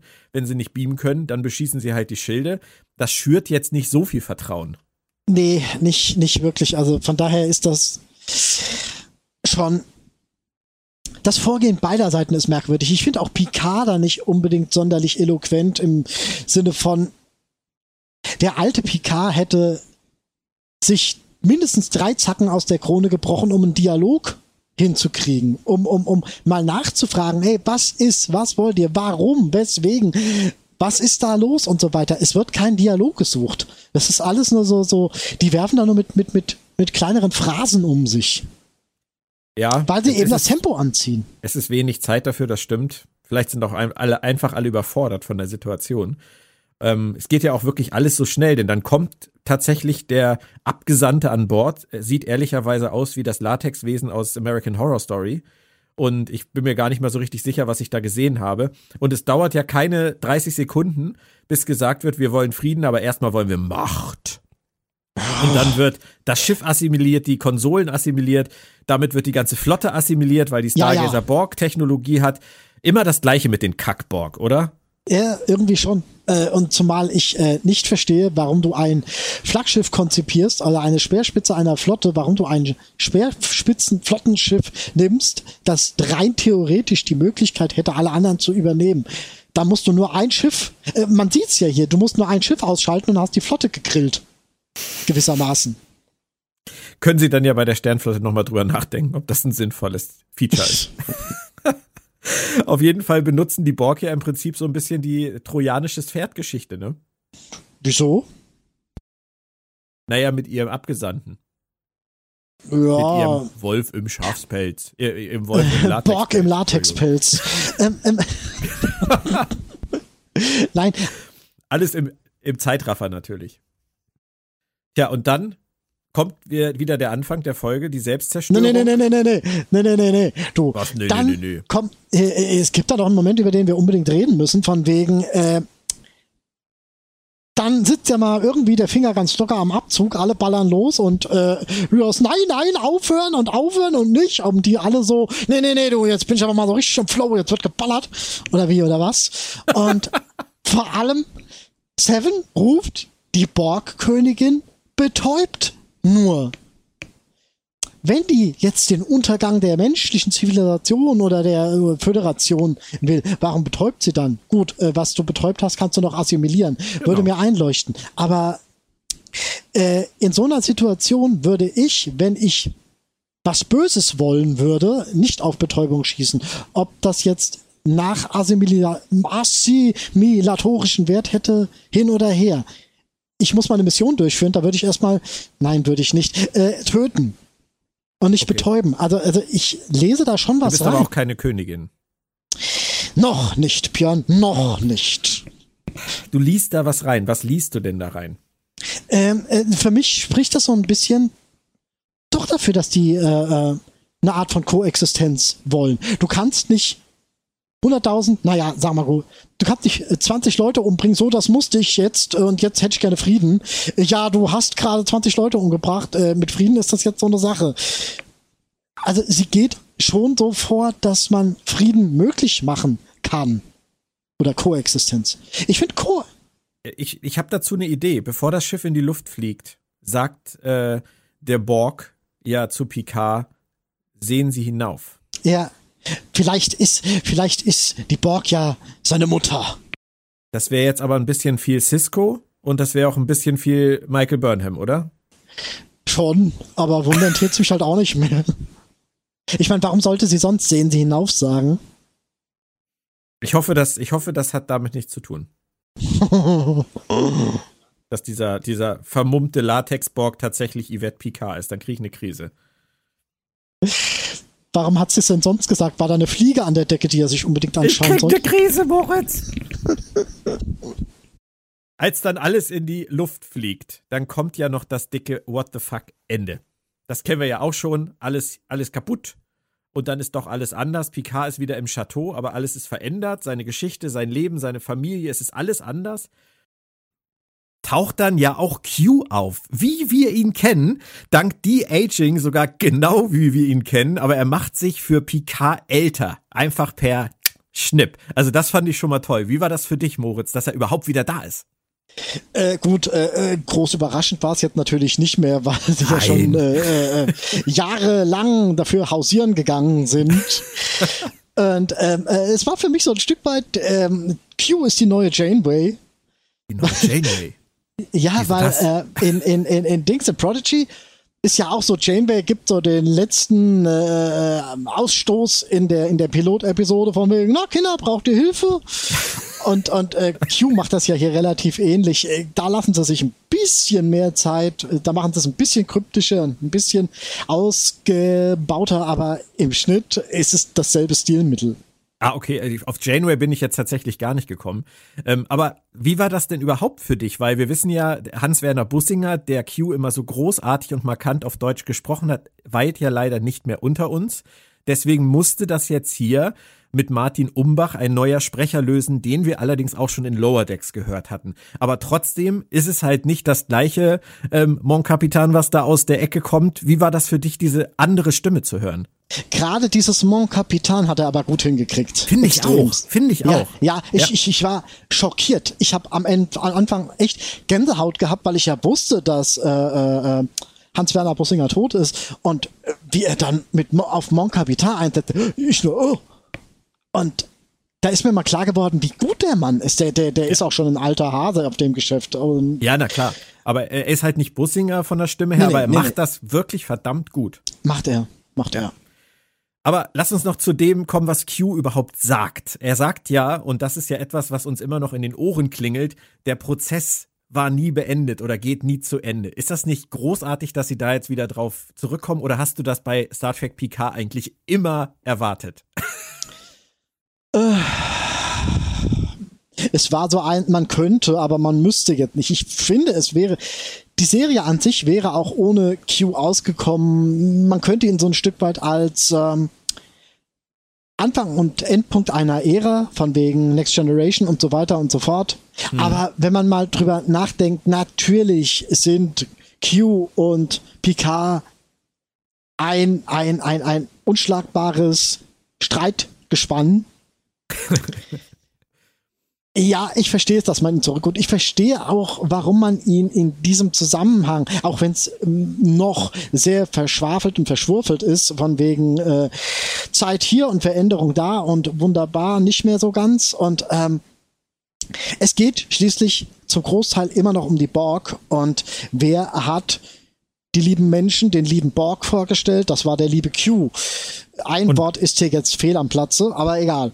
Und wer war noch dabei? Die liebe Geinen. ja, natürlich, die auch, die auch, die auch. Ja. Oh, wo, wo war ich das immer echt? Da haben sie, okay, das geht jetzt wieder komplett ab vom Schuss, aber das haben sie auch gruseliger eingeführt, als sie es dann letztendlich behandelt haben, wie, wie Geinen so mit Q auf Q reagiert und wie Q Ja. auf Geinen reagiert. Da hätte man sich sonst wie dunkel, abgründig, fieslinge, fiesliche Dinger vorstellen können, aber letztendlich ging es ja nie über die Gaukelei hinaus. Aber der Anfang sah anders aus, oder? Ja, auf jeden Fall. Das, das sah, ich meine, sie hat ja auch so eine Pose gemacht, so eine wow, Pose.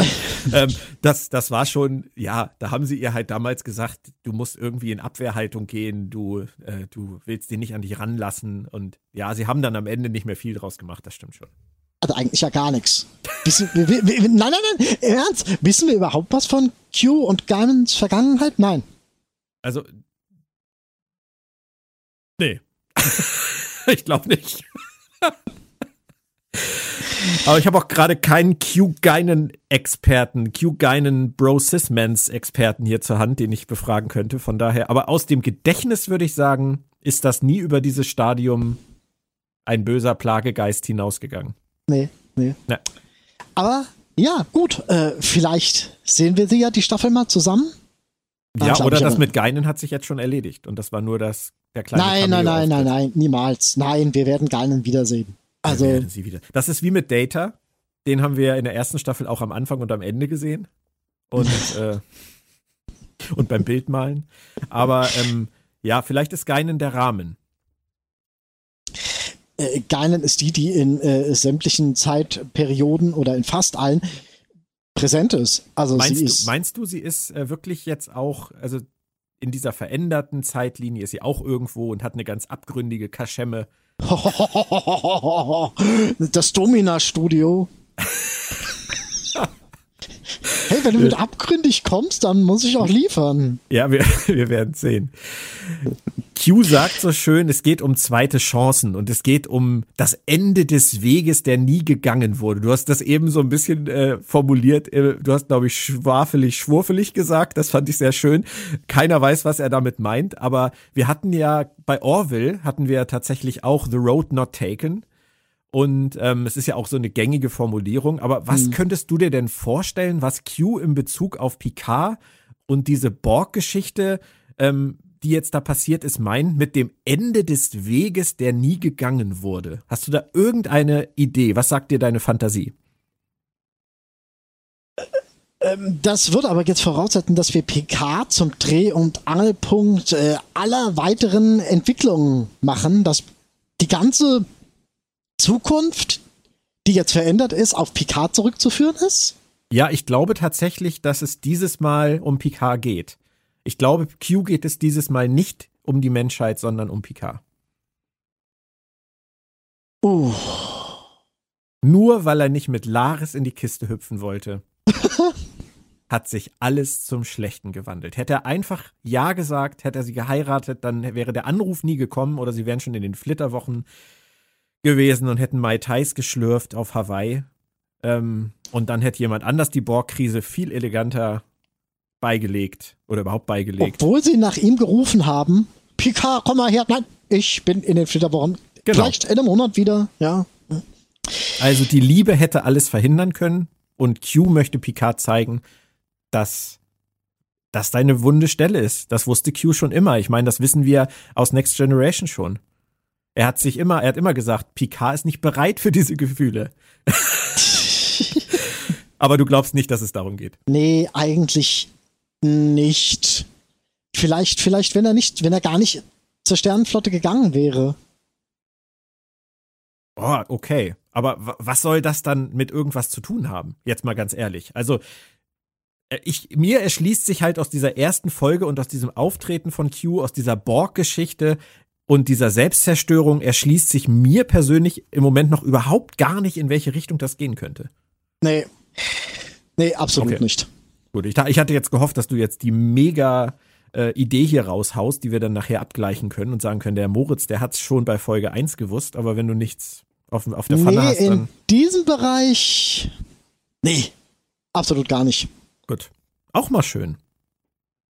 Ist ja auch mal was anderes. Lassen wir Ja, uns mal aber ey, überraschen. ey, ey, bei einer zwei Minuten Endszene mit, mit keinerlei Input, äh, bis auf, auf den kryptischen Weg und äh, der Prozess, der nie zu Ende war und so weiter. Ja. Da Ja, wenig Info. strange. Es ist strange. Wir werden vielleicht ja schon in der zweiten Folge mehr erfahren. Die haben wir beide noch nicht geguckt. Und von daher können wir da jetzt noch nicht so richtig was zu sagen. Wie wäre denn jetzt trotzdem zur ersten Folge dein Fazit? Mein Fazit, äh, sie bleiben sich selbst treu mit neuen Einflüssen. Und ähm, das zeigt, dass sie gewillt sind, was zu verändern an ihrem ähm, Schaffensprozess. Und das empfinde ich erstmal als sehr positiv, auch wenn es wirklich den einen oder anderen Aspekt an der Episode gab, der mir so charakterlich eher weniger zusagt und es gibt auch ein paar ähm, Schliche und Kniffe und, und Schleichwege, die ich, die ich bis jetzt noch etwas arg vorhersehbar finde, aber man erkennt, dass sie einen neuen Weg gehen wollen, dass sie einen Neustart machen wollen. Äh, nicht nur kosmetisch. Absolut nicht nur kosmetisch. Und das ist notwendig und auch gut von ihnen. Und äh, ich finde es tatsächlich mutig. Die könnten genauso gut sagen, wir machen einfach so weiter wie bisher, was sie ja bei Discovery in Teilen gemacht haben, in Staffel 2 und so weiter. Äh, Das machen sie hier nicht. Und das stimmt mich doch fürs Erste gar nicht mal so unpositiv. Ich finde es im Rückblick halt ein ganz kleines bisschen schade, weil wir uns damals ja schon von Michael Shabbins erster Staffel eine Menge versprochen haben und sie ja auch wahnsinnig viele Fässer aufgemacht haben, das hast du ja auch erwähnt, die sie auch größtenteils nicht wieder zugekriegt haben und stattdessen dann andere aufgemacht haben und noch andere größere aufgemacht haben, die sie auch nicht zugemacht haben. Ähm, das war ja in der ersten Staffel so ein bisschen so, dass man jetzt im Nachhinein sagen muss, die war eigentlich egal. Traurigerweise, weil Mhm. alles, was da so, was da so passiert ist, außer dass wir die Leute kennengelernt ha haben und neue oder alte Helden wiedergesehen haben, das mit den XBs bisher ist, ist irrelevant. Vielleicht kommt's ja jetzt noch auf. Ähm, das mit You war letztendlich irrelevant ähm, und ähm, alles, was sonst so passiert das ist, war einfach nur verheizend. genau. Also, die Romulaner-Geschichte und und, äh, und ja das, gut, das, die haben die in irgendeiner Art und Weise jetzt. Nee, eigentlich nicht. Aber das ist halt alles so, sie haben da jetzt so ein bisschen den, die große Decke drüber geworfen. Wir haben den roten Besen ja strapaziert. Wir können jetzt mal die rote Decke nehmen, drüber geworfen und haben gesagt, äh, wir haben die Figuren, die sind sympathisch, die sind auch ganz gut angekommen. Wir machen das jetzt einfach mal neu und anders und machen so ein Soft-Reboot.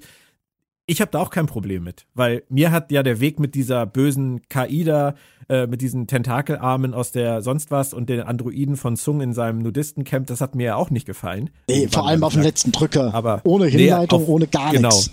Das war halt für mich sowieso eh für, für einen Eimer. Ähm, ich fand am Ende nur toll, wie sie, wie sie den Data-Rahmen geschlossen haben das, äh, dafür war es mir die ganze Geschichte wert und viele gute Einzelfolgen. Ich habe ja tatsächlich mehr Gutes gesehen, glaube ich, an der Staffel als du. Aber insgesamt finde ich es gut, dass sie was anderes machen. Und äh, wenn sie das jetzt durchziehen, wenn Terry Matalas einen Plan hat, den er durchzieht, wie bei 12 Monkeys, jetzt über zehn Folgen, dann glaube ich tatsächlich, kann da was Gutes bei rauskommen. Ob es uns überraschen wird oder nicht, oder uns in Teilen vielleicht auch nerven wird, weil sie wieder irgendwie die typischen New Track-Kniffe machen, die wir lieben gelernt haben in den letzten Jahren. Who knows? Ich war zufrieden. Ich bin angefixt von dem Start. Ich freue mich auf den Rest der Staffel. Ich habe ein typisch, ich habe ein generell fiktionäres Interesse. Und von, und das hat sie befriedigt. Das hat sie definitiv befriedigt. Das ist doch schon mal Und schön. das hätte schlimmer kommen können. Das hätte viel schlimmer kommen können. Dann glaube ich, haben wir tatsächlich alles gesagt, Moritz, was wir sagen konnten für, für den Moment äh, zur ersten Folge. Wir haben für euch allerdings noch ein paar andere Stimmen gesammelt von Leuten, die ihr hier von Planet Track FM sehr gut kennt. Äh, wie kam die erste neue Picard-Episode an? Und zuerst hören wir dazu mal die liebe Claudia Kern. Hi Björn, hi Moritz. So, hier meine Eindrücke zur ersten Folge der zweiten Staffel Picard. Ähm, eigentlich ist die Serie ja mehr an Themen und Motiven interessiert als an der eigentlichen Geschichte. Und das merkt man hier auch deutlich, im Guten wie im Schlechten. Also die erste Hälfte der Folge blickt erstmal sehr stark nach innen, also richtet sich auf Picards Gefühlsleben was ich teilweise nicht ein bisschen schwierig fand. Also, dass Laris ihm unterstellt, dass er ein leeres Leben gelebt hat, weil er keine langfristige romantische oder sexuelle Beziehung gehabt hat und das, obwohl er wirklich tiefe Freundschaften gepflegt hat. Also da finde ich, da unterstellt sie ihm ein bisschen viel. Auch nicht ganz so toll, also so schön ich Geinens Auftauchen fand. Ähm, sie führt im Grunde genommen exakt die gleiche Unterhaltung mit Picard wie Laris.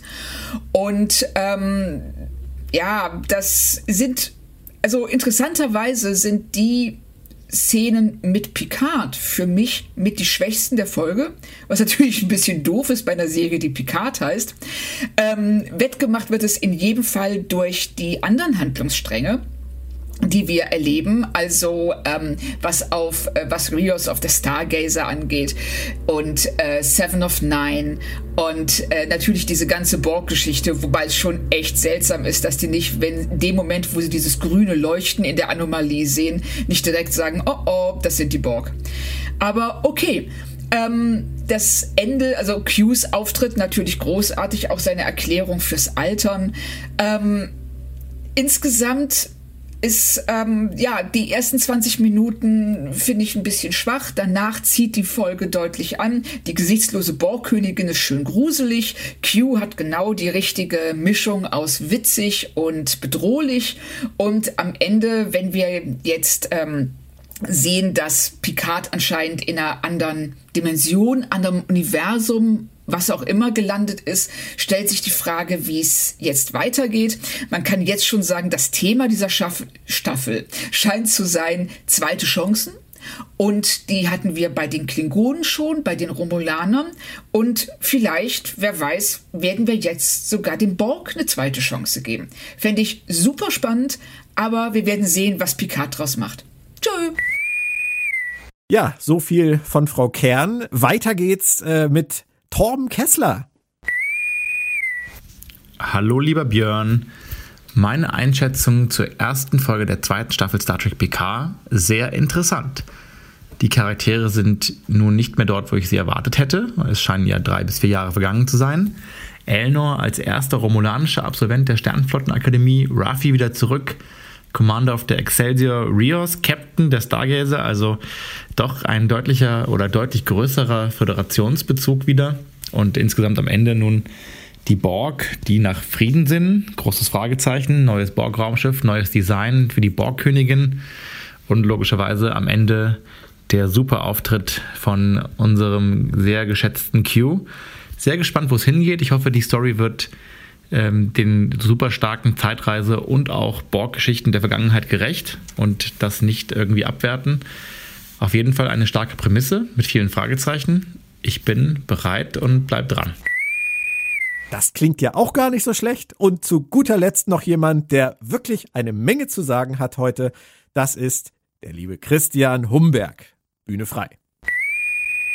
Sagen wir es doch mal so. Jean-Luc ist wieder da. Und zwar wirklich Jean-Luc, also der Picard, den wir von, von früher kennen, nicht der grummelige, von Hass zerfressene JL aus der ersten Staffel oder zumindest aus weiten Teilen der ersten Staffel. Der Mann, der sich 20 Jahre lang, so sollten wir es denken, auf sein komisches äh, äh, Weingut in Frankreich zurückgezogen hat, anstatt die Probleme zu lösen, die er mit sich, mit der Welt und mit allem anderen haben könnte. Äh, Jean-Luc ist wieder da. Wir haben tatsächlich hier in dieser Folge, in diesem Staffelauftakt von Staffel 2, hatte zumindest ich von Anfang an das Gefühl, ich sehe einen Mann, den ich von früher kenne. Nicht zuletzt deswegen hatte ich das Gefühl, weil der Mann mit sich zufrieden schien.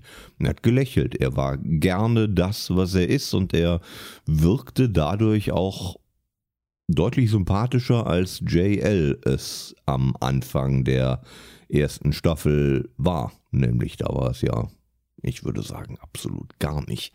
Das hier fühlt sich an wie Jean-Luc Picard. Und die Brüche, die es braucht oder laut Ansicht der Produzenten dieser Serie braucht, um die Figur relevant zu machen für neue Geschichten. Die Brüche, die sind in diesem in diesem Jahr, in dieser Staffel wirken die gar nicht so erzwungen wie im ersten Jahr. Also wir brauchen nicht den grumpy old man, der auf seinem Weingut sitzt und alle anderen blöd findet. Die Brüche kommen jetzt aus der Biografie allem Anschein nach dieses Mannes und zwar ohne dass sich der Mann verbiegen muss, ohne dass der Mann jemand anderes werden muss als der, den wir kennen, damit es eine Geschichte gibt.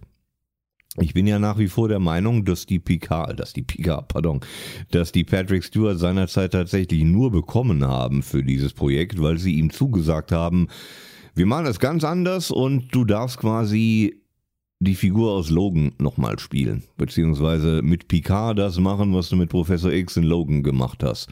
Und ich vermute, ohne dass ich das irgendwie belegen könnte, dass äh, Stuart darauf deutlich mehr Lust hatte als auf Spiel auch nochmal den Picard. Nun, jetzt spielt er nochmal den Picard. So hat es zumindest nach dieser ersten Folge den Eindruck. Und Gott sei Dank. Ähm, es wurde höchste Zeit. Das ist im Grunde das, was wir von Anfang an erhofft haben und vielleicht auch ein Stück weit versprochen bekommen haben. Immerhin heißt die Serie Picard und nicht Grumpy Old Man. Aber genug von früher, reden wir übers Heute. Es ist ein bisschen schade, aber das ist schon ein kleines Nitpicking, dass dieser Bruch, den es braucht für die neue Geschichte, auf Kosten des Advanced Human geht. Denn ähm, das Papa Picard, und was ist das für ein schöner Begriff? Papa Picard ähm, mach mal jemand ein Lied draus. Ähm, dass Papa Picard einiges gemeinsam hat mit Papa Stewart, nämlich, dass die Hand locker saß bei ihm, allem Anschein nach. Ist ein, ein guter MacGuffin, der die Geschichte startet, ist wahrscheinlich sehr interessant für die weitere Charakterisierung oder Aufarbeitung des Charakters im weiteren Verlauf dieser Staffel und ist natürlich autobiografisch bei Patrick Stewart verankert. Ob es glaubwürdig ist, ob der Mann der Erde, der Mensch der Erde eines Gene Roddenberry, also dieser Utopie, dieser utopischen Erde, die wir in Star Trek ursprünglich im Konzept drinstehen hatten, ob das ein klassischer Wifebeater ist, weiß ich nicht. Wundert mich ein wenig, aber bitte sehr, ich hätte auch nicht gedacht, dass dieser Mensch einer ist, der sich für 20 Jahre lang äh, äh, zieht und alle anderen Leute scheiße findet. Von daher mal schauen, was sie draus machen. Damit habe ich jetzt erstmal nicht so ein großes Problem. Ähm, es ist auf jeden Fall interessant zu sehen, was sie draus machen werden. Ich bin dafür. Reden wir noch über weitere Figuren. Geinen. Geinen ist wieder da. Und sagen wir mal so, ist das jetzt alles? Ich meine, nichts dagegen, dass sie wieder da ist. Im Gegenteil, es war schön, dass sie wieder da ist. Man hat gesehen, dass auch Whoopi Goldberg da Freude dran hatte. Es recht nach dieser pressewirksamen Einladung in ihrer Talkshow von Patrick Stewart vor Ewigkeiten. Ähm, aber gerade weil das so pressewirksam inszeniert wurde damals, wir würden dich gerne einladen in die zweite Staffel, frage ich mich jetzt schon, ob das jetzt hier, dieser kleine Besuch bei saurianischem Brandy, wirklich alles war. Denn handlungsrelevant war das kein bisschen. Man hätte diese Sequenz im neuen Ten Forward, wenn man es so nennen möchte, äh, mit Geinen problemlos aus der Folge rausschneiden können. Und ich vermute, bei CBS hat man vor ein paar Wochen ernsthaft mal drüber nachgedacht. Ähm, man hätte das problemlos rausschneiden können und niemand hätte es gemerkt. Nichts an der Geschichte hätte nennenswert gefehlt, außer dem kleinen Cameo-Auftritt von Geinen. Versteht mich nicht falsch, ich bin froh, dass er da war. Ich will viel mehr davon, mehr von der alten Garde in die neue Geschichte rein. Aber dafür, dass es so vollmundig angekündigt wurde, dachte ich schon, dass es vielleicht ein bisschen mehr Gewicht hat und vielleicht auch ein bisschen mehr Dauer. Aber kann ja durchaus sein, dass wir zu Geinen zurückkehren im Laufe der Staffel. Ich, momentan glaube ich es nicht, aber mal schauen, was passiert. Nächste Figur, Q. Deutlich besser wieder eingeführt, finde ich. Einfach weil kürzer vielleicht auch und pointierter vielleicht auch. Dieses De-Aging funktioniert immer besser. Bleiben wir mal bei Patrick Stewart, wenn sich jemand an, war das X-Men 3 seinerzeit erinnert, wie scheiße das da aussah. Und jetzt guckt euch mal John Delancey heute an. Ähm, und außerdem, John Delancey, wie schön ist das, den endlich mal wieder woanders zu sehen. Äh, in Star Trek als auf einer Convention, sondern im, in den Primärquellen sozusagen, in der Rolle aktiv mitspielend. Das ist hochverdient und äh, auch ihm sieht man an, wie gern er das gerade macht. Und bislang habe ich nicht das Gefühl, dass es ein anderer Q ist, wie es im Vorfeld nicht zuletzt von John Delancey des Öfteren äh, postuliert wurde.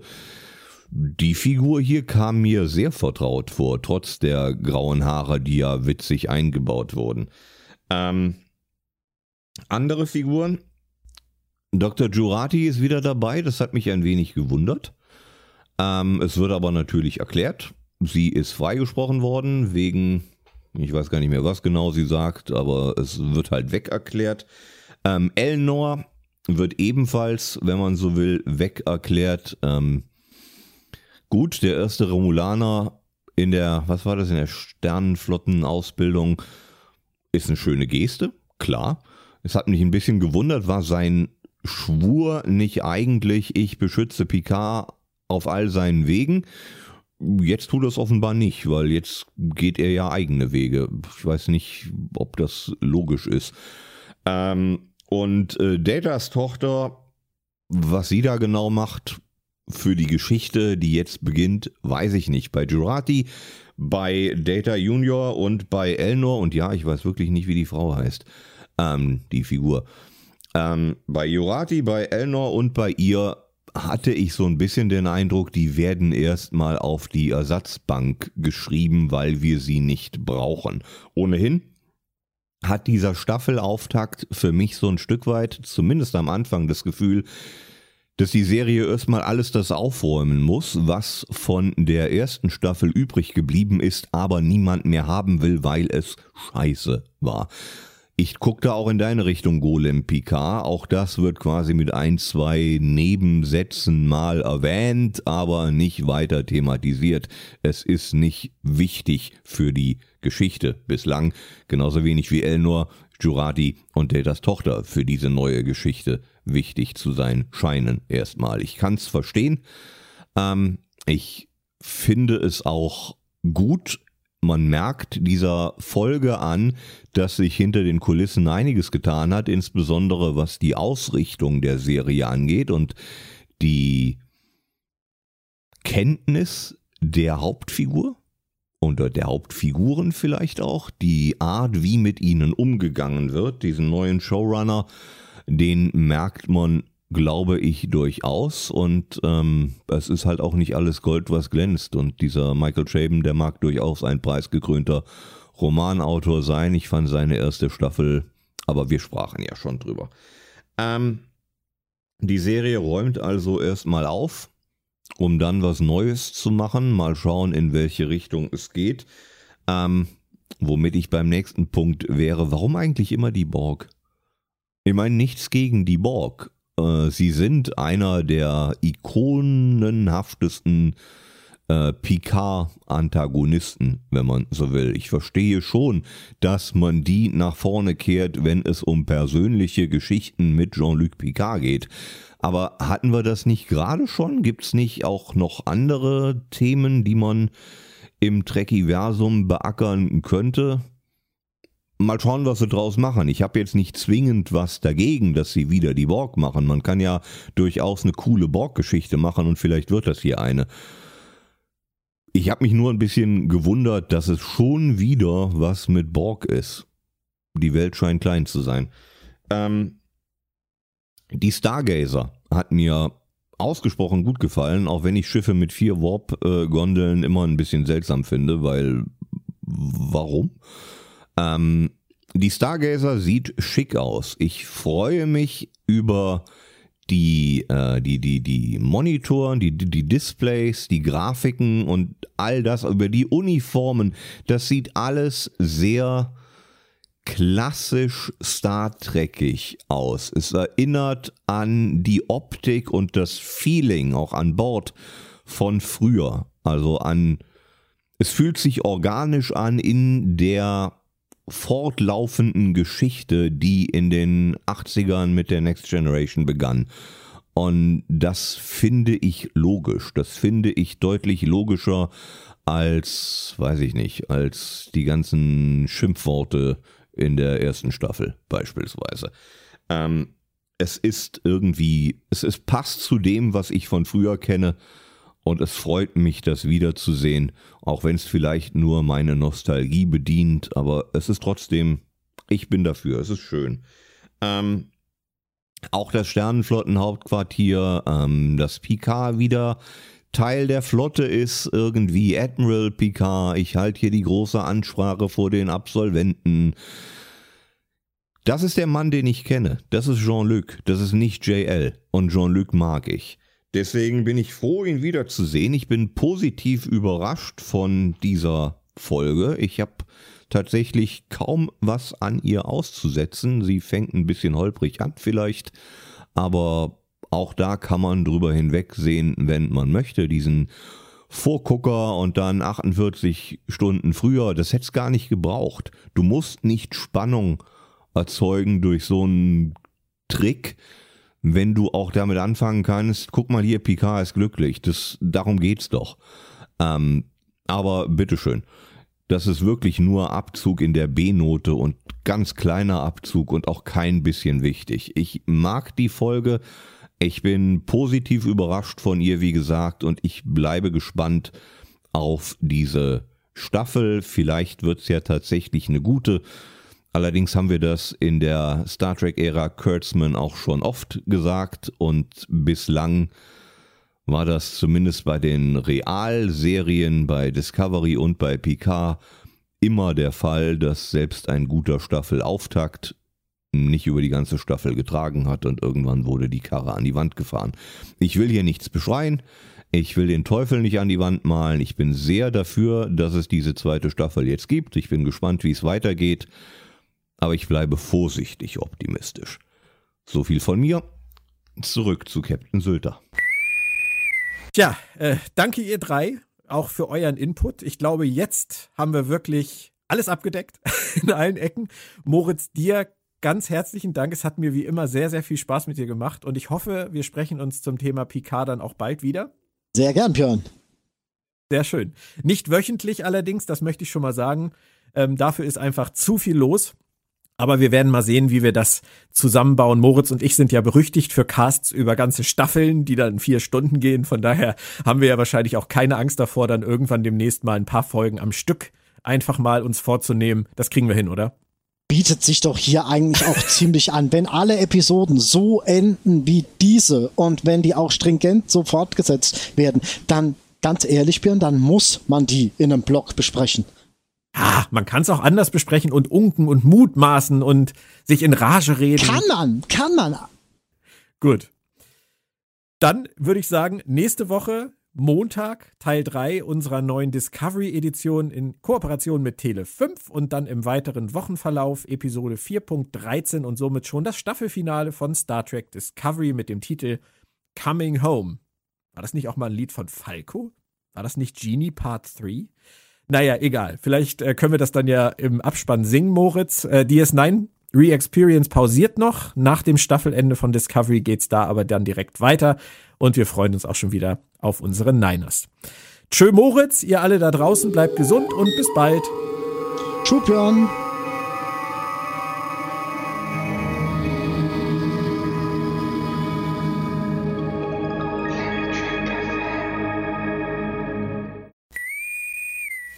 Was bedeutet der Tod dann für dich? Und warum glauben manche Leute, dass er ein ewiger Ort ist? Bedeutet Tod endlos? Paul?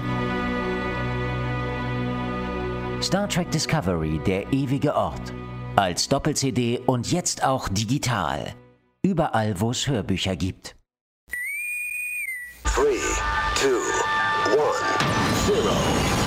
Für eine Reise ins All kannst du ein paar Millionen hinblättern. Oder Tele 5 einschalten. Erlebe die Fortsetzung der Star Trek-Saga. Die Free TV-Premiere. Star Trek Discovery. Ab 14. März, immer montags, 20.15 Uhr auf Tele 5. Der Verlag in Farbe und Bunt präsentiert Fantastische Welten in Farbe und Bunt